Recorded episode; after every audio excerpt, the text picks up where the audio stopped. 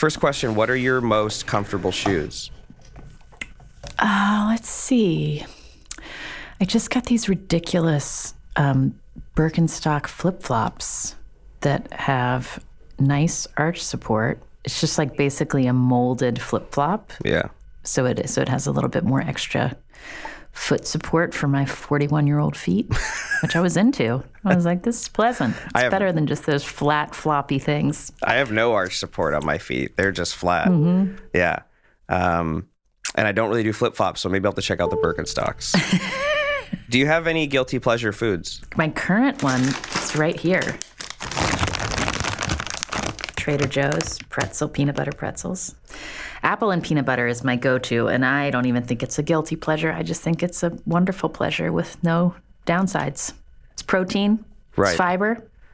You could argue. Does the job. Well, you know, there's saturated fats in there, some triglycerides, but I'm just, I'm just trying to trying to do the devil's advocate there. Steal my joy. Yeah, Yeah, I, yeah. I see that. Um, do you hear that sound? Yeah, I hear that sound. What is that sound? Is that coming from my devices? Hello. Hello, hello. What is that sound? Can you hear me? I can, yeah. I don't know if I don't know if you're going to use the comfort food and comfortable shoes audio or if you're just buttering me up, but you can, it will be usable. I'm not I'm not buttering you up. These are like legitimate questions. I just want to know. Like you, you you talk to people like all the time. There's that charging set. yeah, so weird. what is that? Is, God, is your phone I don't know. That was me chatting with Anna Sale, host and managing editor of Death, Sex, and Money. She's also the author of the book Let's Talk About Hard Things. I'm Jude Brewer. Welcome to Storybound.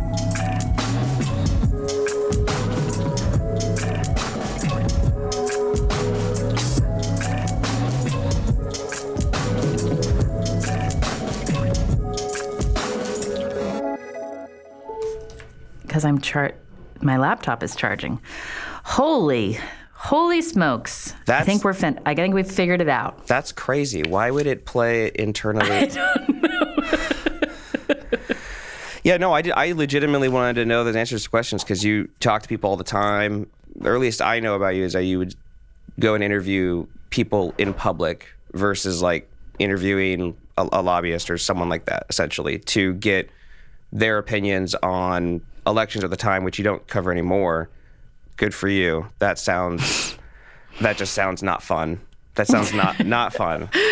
It was I, I loved parts of it and parts of it I was ready to leave behind covering politics. That's for sure. Well, I mean, it sounds like what you were doing was you were obviously taking you were taking an interest of yours, which is talking to people and actually getting a perspective that is wholly untainted by messaging. It's just them hmm. living through their lives and living through the actual issues that policy is going to affect them. So I assume you were coming at it from that angle, but was it what did the experience of doing it teach you? Hmm. Well, first of all, I would say we are all tainted by messages, not untainted. So I was more trying to understand how different people were tainted in different ways by messages. What's the way you're specifically tainted by messages?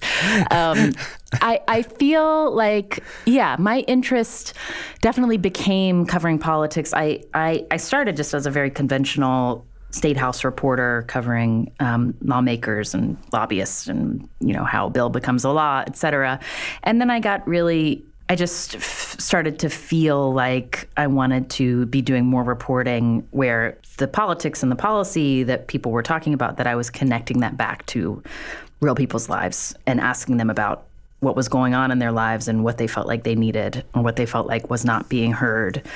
You know, when I think about my years of just like driving around in rental cars, stopping at the side of the road to try to get, you know, busy parents leaving a shopping mall to talk to me about who they were going to vote for in the 2012 election. Like, I think what that gave me was you just have to very quickly make your case for why you're worth talking to.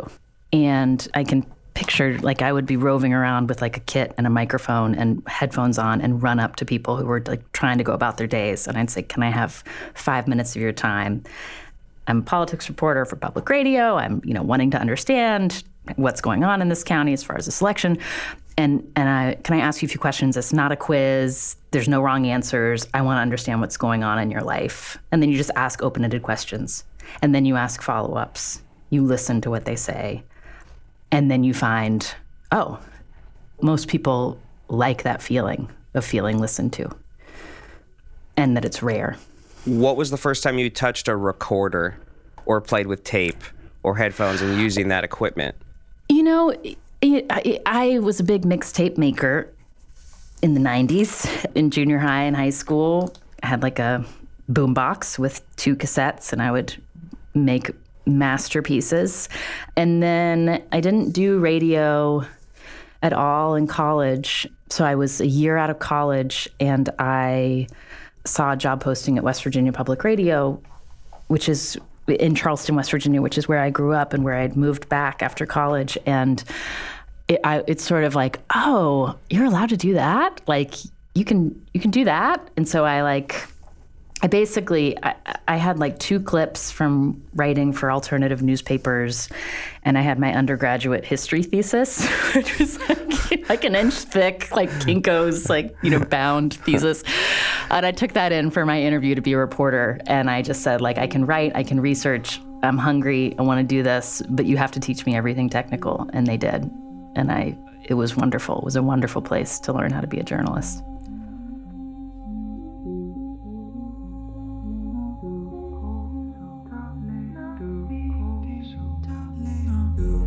You know, I was a history major. I liked thinking about how decisions, official decisions, affected people's lives in both intended and unintended ways. And I mm-hmm. liked exploring those stories. You know, I didn't know anybody in radio, I didn't know how to do it. And they had to teach me at the time I started, it was 2005. Mm-hmm. We used mini disc recorders. Oh, oh, I love my, I miss my mini disc recorder. That was so much fun. So I live on the West Coast. You live on mm-hmm. the west part of the East Coast, specifically West Virginia, correct? At the time. Now At, I'm in Berkeley, California. Okay. West Coast. West Coast. You're, you're here. You made it. Okay, yeah. great. So how did the stereotypes you grew up being fed in Appalachia compared to your own personal experiences? Either growing up once you started interviewing people mm-hmm. that you would find just walking around town. Like, how did those pair up? I mean, you know, when you grow up in a place like West Virginia, you and I write about this in my book because I was like, how? I, there's a chapter in my book about identity, and I was like, what is the way that I have felt? For me, the way I have felt the most like, oh, these are the people who I feel a sense of belonging and I feel othered by all these other people is mostly the, first ways I felt that was being a West Virginian. And when you grow up in West Virginia, you have an awareness that, like, people outside the state either look down on you or more often they don't think about you at all, which hurts more. I thought a lot about this as a you know young person and then as a young reporter like why are we so obsessed with the West Virginia Mountaineers football team? Like why is it so powerfully meaningful when one of the analysts like talks about how we have a good quarterback? Like it matters to us. And it's because people are paying attention to us and they're saying things that are positive. And like finally there's like a, for a moment a brief shining moment there's a spotlight on our state that's positive. And i think when you grow up in a place like that you have a sense of you know i to be clear i grew up my dad's a doctor. I grew up uh, on top of a hill, and like class is like geography is oriented by geography in West Virginia. So on top of a hill, I went to the public school that was on top of the hill.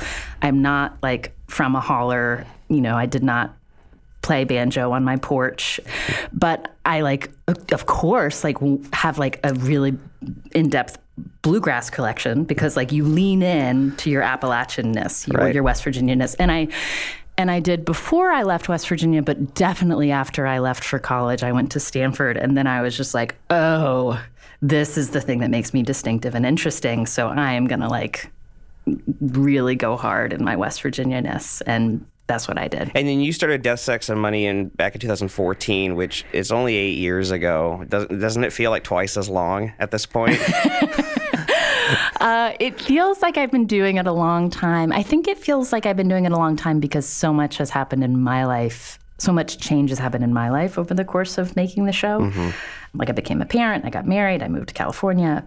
But yeah, I, I I was just kind of calculating in my head. I think I have now been making Death, Sex, and Money for longer than I was a reporter before. Mm-hmm. So my media career has now been mostly making Death, Sex, and Money. One of the biggest shifts was moving from making something where people would run into my work by turning on their radio or being in their car versus like making something where you have to continually make an argument for someone to press play. So that was the first big shift when I shifted from radio to podcasting. And now, you know, 2022, like to think about what podcasting was like in 2014, it's just so quaint to think about mm-hmm. the landscape back then compared to now. It is very different. And what's interesting is that I've only been doing podcasting since 2016. And I noticed, you know, like before I even got into it, I did, I worked like 24 different jobs across different industries. And when I would work through those, it was very common that your personal life shouldn't somehow find a way mm. into your work life. Mm-hmm. There had to be the separation. And yet, I've realized that my personal life and the personal lives within my because there's a personal life within your work life as well that mm-hmm. has to get acknowledged. I mean, you are living a th- most people are living a third of their lives at work, and that's where they they learn quite a bit about themselves. So now it's weird that how that has actually directly informed my personal life does inform my work life now mm-hmm. in podcasting in a very significant way that I wish the rest of the working world could adapt for a lot of people who they they I come from a background where I worked in in warehousing or in in canneries, hmm. um, more blue collar work where it's about having a stable job. It's not necessarily about well, I have this dream, I want to mm-hmm. do this thing mm-hmm. someday. It's like mm-hmm. well, I have a family to provide for. Mm-hmm.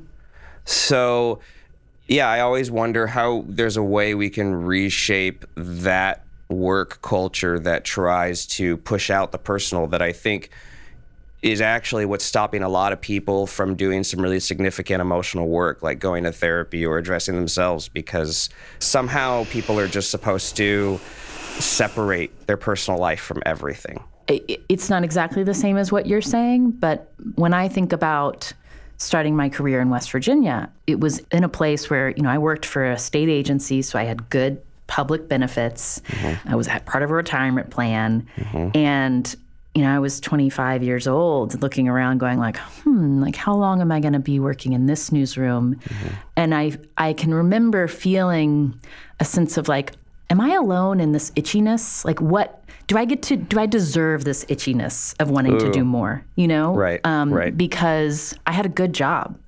A good mm-hmm. stable job that was creative. I got paid to do creative work and had a pension. Like how how could you ask for more?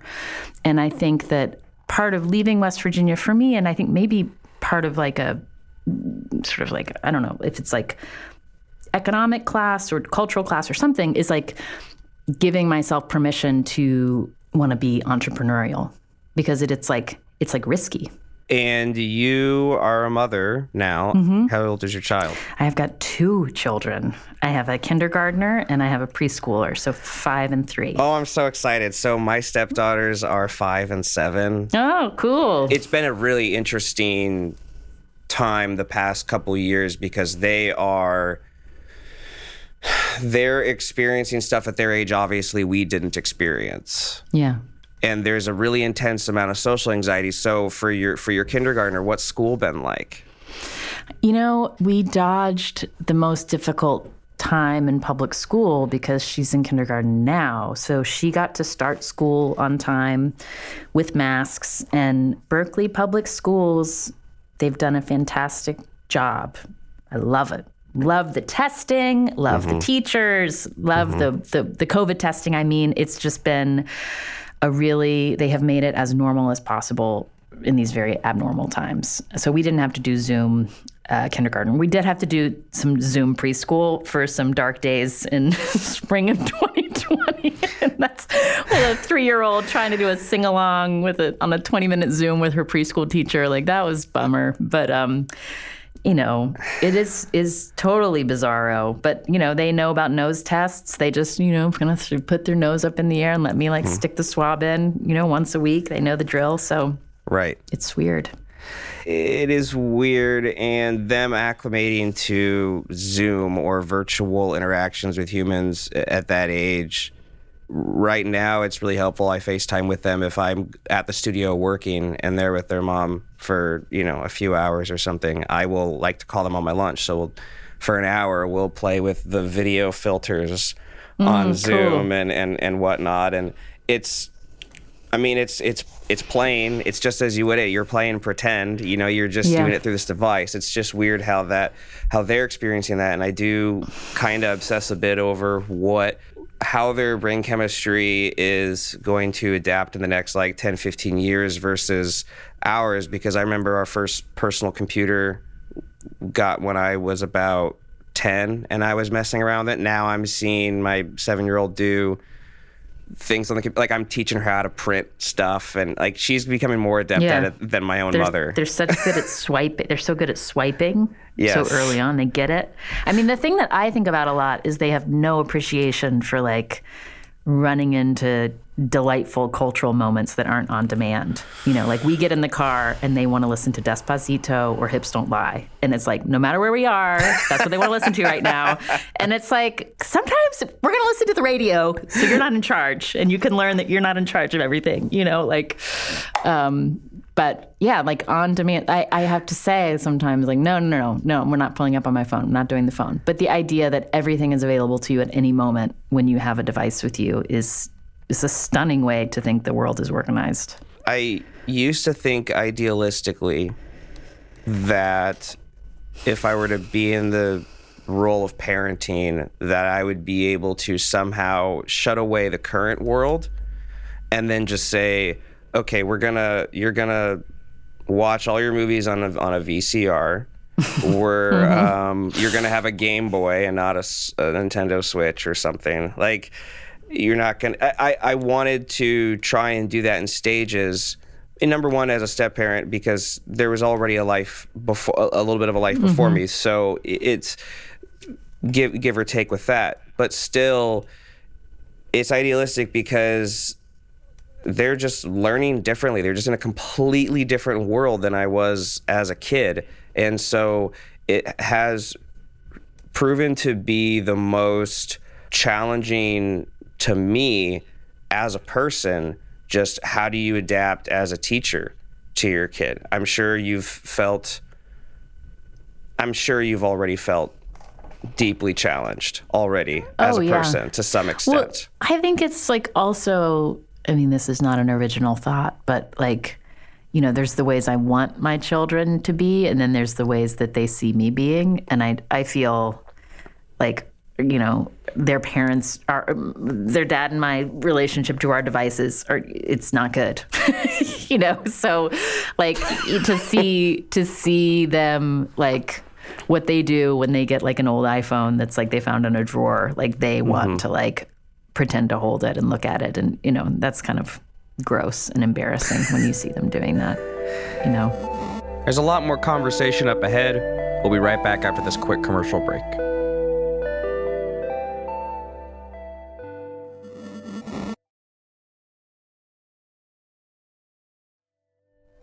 You are listening to Storybound with author Anna Sale, and we're talking about her book, Let's Talk About Hard Things as well as some hard things to talk about. Because I'm talking to you and you're a person who, at least it's billed and notoriously that you like to have hard conversations, mm-hmm. right? I so probably, they say.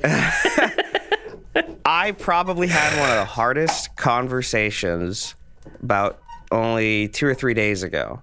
Mm. And it was with my partner, and we were just having a spirited debate. We don't argue, we don't get nasty. I've been in previous relationships like that. We both have a history of that. You know, our partnership works on the fact that we always trust the other person and we give them the benefit of the doubt and there's there's real love, right?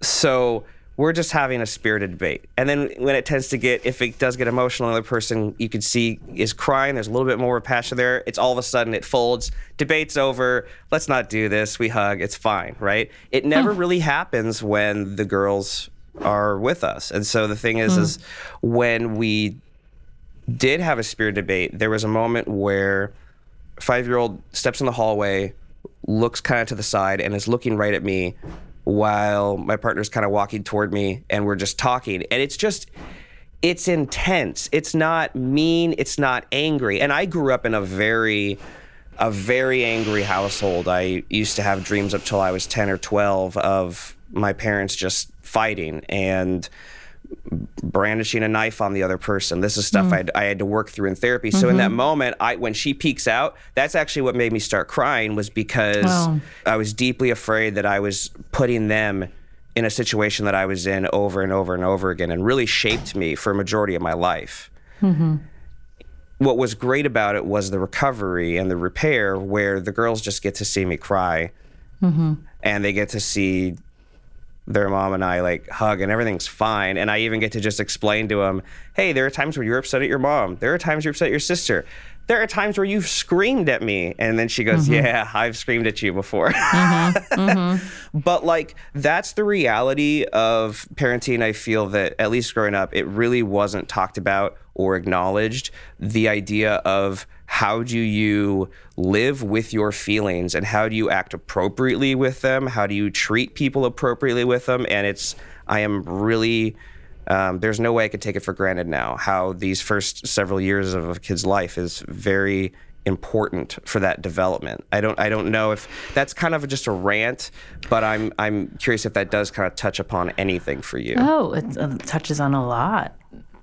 Something about the last two years uh, has been it's you know we, my family we've all been in very close quarters with one another we've been in stressful environments stressful times with one another there's been conflict between you know there's nothing that makes me feel more ridiculous than like 15 minutes after looking back at the way I was like you know, sniping with like just kind of like sparring with a five year old. You know, you're like, come on, Anna, yeah. like rise above, like bring your loving kindness voice. Like you're the grown up here. But I definitely, you know, get caught up.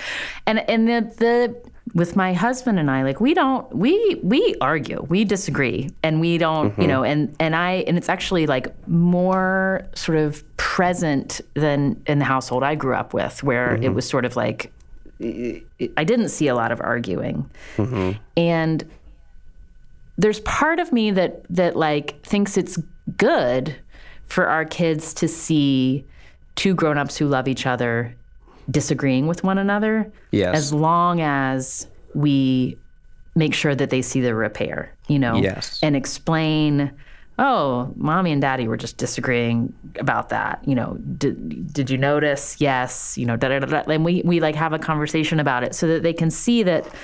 And I don't know if I'm doing it as a parent. I hope I'm doing it as a parent. Um, is is to just like create an awareness that loving relationships include conflict, and it's about mm. how you deal with conflict in a way you know how you deal with conflict together and then how you repair and how you how you do make room for both people to feel heard often you know like i i, I actually think it's more important to have mo- both people feel heard than for there to be less conflict and so i mm. think it's one thing that i thought a lot about was like writing this book about talking about hard things is like um, I, that I really want to like use the phrase, "Oh, I hear what you're saying. I think I disagree." You know, to say like, "I mm. hear what you're saying. Mm-hmm. I see it differently." And mm-hmm. for both those things to be allowed and and invited in. Maybe that's sometimes in my mind it's like I get the sort of like especially when I'm arguing with my husband who is a man um, you know, and I am a woman. Like when you're arguing with a man as a woman who was raised in the 80s and 90s and the aughts in the U.S., like you know, I very quickly can get that like. Uh, you know, like this sort of like feminist, like you're not, you're trying to invalidate my point of view. So, so it's very important to me to feel like I am there's space for me to articulate my point of view. Right. So long story short, when that's an important value, it means that I'm not going to like swallow if I disagree. I'm going to try to like work it out and hash it out. And the kids see it. And so then it's like, what do they see when we're hashing it out? They see us disagreeing. They see us figuring out, you know, sometimes it's like, ooh, ooh, you know, they see the sort of like musicality of what can happen when there's a disagreement. And then, you know, we really make an effort to like make sure they see the repair at the end, which is like, even if we don't end up agreeing at the end, Mm-hmm. we come back around and say, you know, we love each other. We disagree about this thing. You know? Right. Yeah, you're fostering this environment of that that celebrates autonomy but also embraces lack of control. So like meaning you can't because a lot of these conver- these difficult conversations I feel that people brush up against it kind of what you're what you're what you're touch on is that some people are afraid of losing control in that conversation or losing control of maybe their own words, their own selves. Or losing face. I mean, that's something I struggle with. I have pride. Right. And I can get defensive. but like when you're like, oh, wait, maybe it's okay if you see something differently than I do. Right. Can I create space for both those things to be true? Mm-hmm. Yeah, but that does take some surrender. Yeah, and that was something we realized early on before we decided we were like I mean I knew sh I knew she was a mother when we started when we were friends and then when we started dating and I knew where I knew her background and her life growing up and she knew about mine and we both knew. We don't want something we say to the other person to remind that other person of this previous life. Like I don't I, I'm always very careful to not raise my voice because that's something that uh, a raised voice was is huge for me if I feel it because once that starts, I can my voice will just naturally kind of raise because I'm feeling not heard. I'm feeling that like that child who is mm-hmm, just mm-hmm. being lectured and yelled at and screamed at or, mm-hmm. or threatened in a way. Yeah, yeah. And so yeah, you're you're. It sounds like you're obviously fostering that safe environment. That's, I mean, that's great. I hope.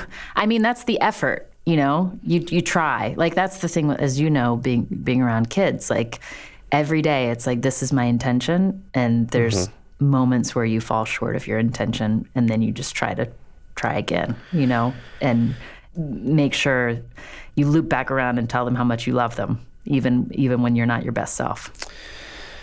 Very true. Uh, I'm learning a lot about tantrums and meltdowns.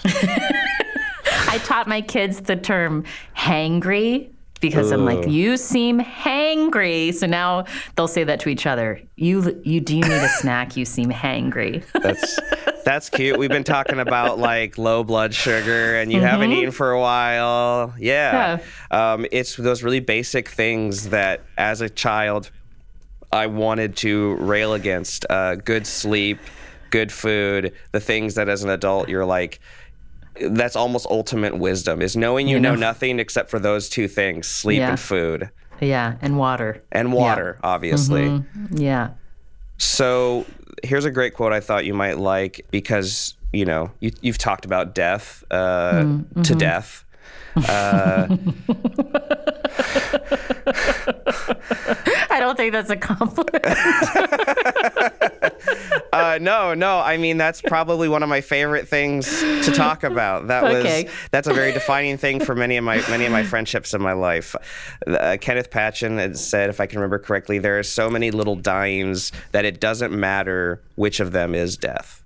And in that instance, he was talking about all the dyings within your own body. There's actual mm-hmm. death, but there are things that just change and alter. And how do we perceive death in terms of the finality of something and the decaying of mm-hmm. something? Mm-hmm. Is there a little dying or something in your life that you find that you obsess about to some degree, or something that really fascinates with you, even if you're never going to become an expert on it, even if you're never going to fully understand it, but it just gnaws at you? I'm I'm talking to you from the office space where I've been since I moved out to California in 2016, and um, I'm losing the lease on this office in three days. Hmm. And like the office is basically everyone else has moved out. Mm-hmm. I'm still coming until March 31st because I'm like such a creature of habit and mm-hmm. in denial of losing this spot where I've done, you know, a lot of work in this room, like wrote wrote a lot of my book in this room. I like did a lot of writing and edits and team meetings in this room. So I've been thinking a lot about change, especially like the disruption of routine and how I like try to avoid it at all costs is just my nature. Even though I can see in my life that the periods of greatest growth and like interesting development and expansion have been when I have had routines die, you know, mm-hmm. like shedding of routines. Mm-hmm. So I'm just kind of thinking about that. Like, what is it about me that, like, why do I white knuckle routines? Like, coming into an empty, depressing office that's been half moved out of for like six weeks now. Why do I keep going here? Here, I'm gonna rotate my screen so you can see the mess that I that I hid. Because I started tearing apart my office the other day, and and because it's in a state of change, and because there are things that I when I moved in here, I was like, I'm gonna throw in the closet. And then yesterday, when I was looking for a hammer to hang something in another room, and I ended up just now I'm now I'm dealing with the thing that I didn't deal with like six months ago. Yeah, yeah. I don't. So you understand? Yeah. Very much so. Um, yeah, I, I will change when I'm my back is against the wall and I have no choice and it's the deadline is upon us. But other like I will resist it until that point. There's still more conversation ahead. We'll be right back after our final commercial break.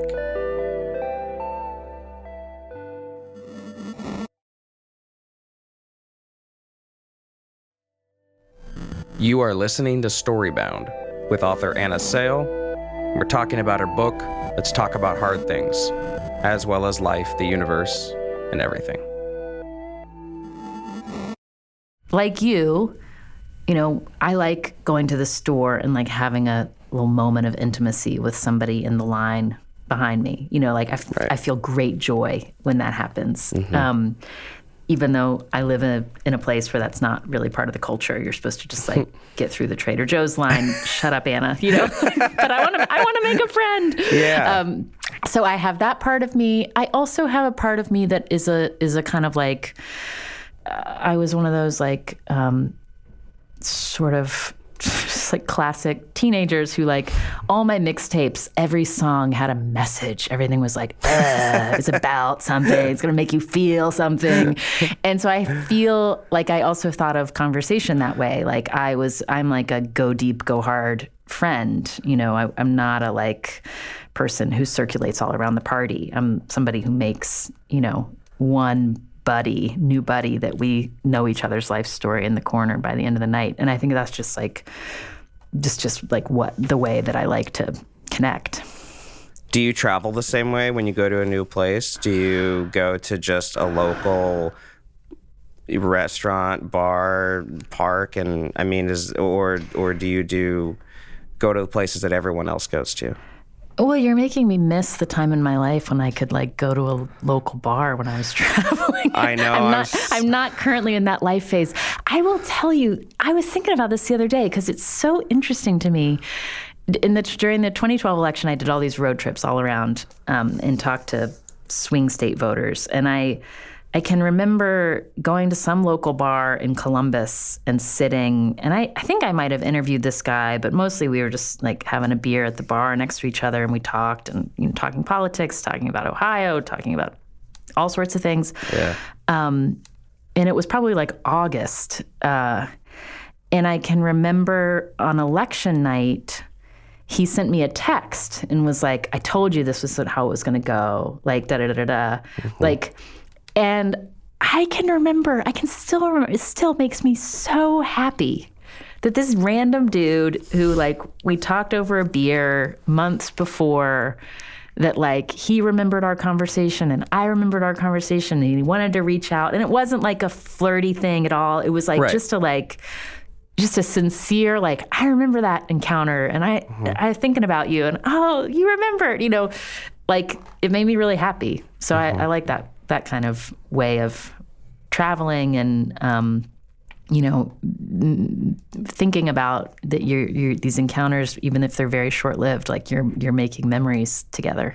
Yeah, there was a gentleman who would sit outside this coffee shop, and he would always be smoking a cigarette. And uh, I, I, believe he was houseless. My own, I, and I and I always make a point to talk to people on the street, or if if if they're homeless around here, because my my when I started getting to know my dad more as an adult, because I didn't know him for like good 17 years of my life after after I was five or whatever, like I, he was he lived on the streets, so I started just kind of looking mm. at like homeless people, almost like sur- not surrogate fathers, but because it was really more of a caregiver relationship. It was me being there for him yeah. in many ways. Mm. So like there was a guy I'd given an apple to outside. He wanted money, but I said I just got this lunch, but you can have my apple.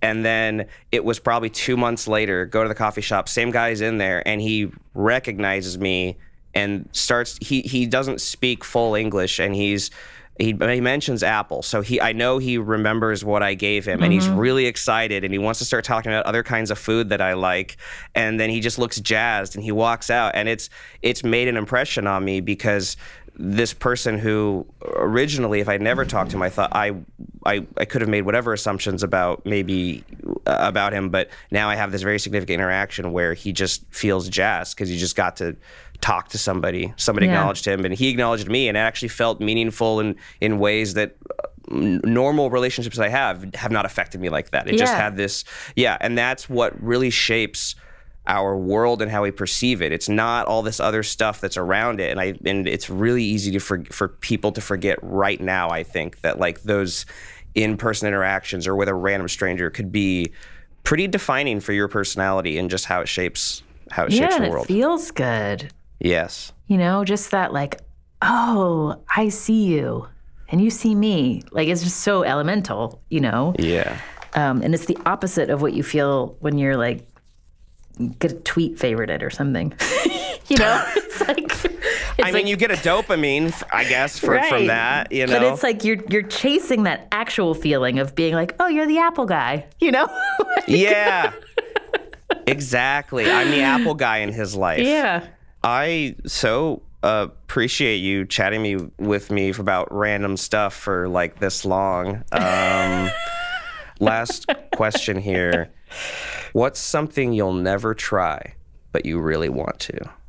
Um, this is like uh, I would really like to. I'm like very curious about this part of me. I would I would like really like to be a country star that's singing in like an a, an like an amphitheater. Yeah. Or like a no an arena, like a large venue. I would like to know what that feels like. Okay, so we can actually make that happen on this show. Okay. Do you have do you have a song you sing to your kids ever? Do you have anything you ever made up? Uh yeah. Do you have do you have like two lines? Do you mind singing for me on the mic? Oh, let's see. Hang on. Um, I'm trying to think. There's some things that are too private. Uh, I'm gonna sing. you know, like a lullaby. I don't like. There's uh, there's like ones that I changed the names to be family names and things like that. Um, okay, ready? I'm ready. Do you know that Lucinda Williams song, "Passionate Kisses"? I don't. I wish I did. Um, she wrote it, and then I think Mary Chapin Carpenter did it. Mm-hmm. Um, and so the, the the Mary Chapin Carpenter one got famous first, but Lucinda's is like more just has that like raw edge. But it's like it's all, she lists all these things that she really wants, and then the chorus mm-hmm. is Shouldn't I have this? Shouldn't I have this? Shouldn't I have all of this? And passionate kisses, passionate kisses, whoa, passionate kisses from you. I really admire that you just did that. Most people would, would not sing on would not sing on command. I I want to make sure be- I'm telling you the correct information about that. I think that I saw her sing it live. Passionate Kisses lyrics. Oh, yeah. Is it too much to ask? I want a comfortable bed that won't hurt my back. And then it goes the part that I that's really fun to see. Oh yeah. Is it too much to demand? I want a full house and a rock and roll band. Pens that won't run out of ink and quiet and cool, quiet and time to think. It's just like a really good song about like the things that we ought to all be entitled to, you know? Yeah. That's beautiful. I, I So wait, how are you going to get me into an arena? I'm I'm gonna I'm gonna in post because I do all the sound and the and the mixing and the cutting for the show. So Oh man, if you could also send me like AI or VR goggles where, where I can take it in and just like really like let's make it happen. I'll find a v, I'll find some VR goggles and and and a developer to help me bring this to life. I'm sure you don't have other things to do, Jude, but this is, this is really should be at the top of your list. Oh, I, I, yeah, I have way too many things on my list, but I, I really super. This is the only chat I had this week, and I really super appreciated being able to chat with you. Sure. You know, I you generally go in to talking with someone the same way I would with someone on the street. Like you don't have the privilege of just talking to you know your cashier and having a nice conversation with them you, you can't look you can't type their name into google and like learn Yeah. things about them and i you know i can learn some things about you and i learned a little but i really wanted to learn about you with you so i appreciate you doing that Sure. Thanks for having me. Thanks to Anna for chatting with me. You can buy a copy of her book, Let's Talk About Hard Things, available now at your local bookseller. You can also listen to her podcast, Death, Sex, and Money, from our friends at WNYC Studios. Thank you to Kat Boy and Lauren Pierce from Simon & Schuster and Epidemic Sound. Production assistance by Matt Keeley, Joni Deutsch, Madison Richards, and Morgan Swift from The Podglomerate. Social media help from Sylvia Beltil. Our production coordinator is Jordan Aaron. Our mix and engineer is Tim Carplus. Editing, sound design, scoring, arranging, and hosting are done by me, Jude Brewer. Our executive producers are myself, Jeff Umbro of the Podglomerate, and Justin Alvarez of LitHub. You can follow us on Twitter and Instagram at StoryboundPod. You can also tweet at me directly at Jude Brewer. New episodes are every Tuesday. See you then.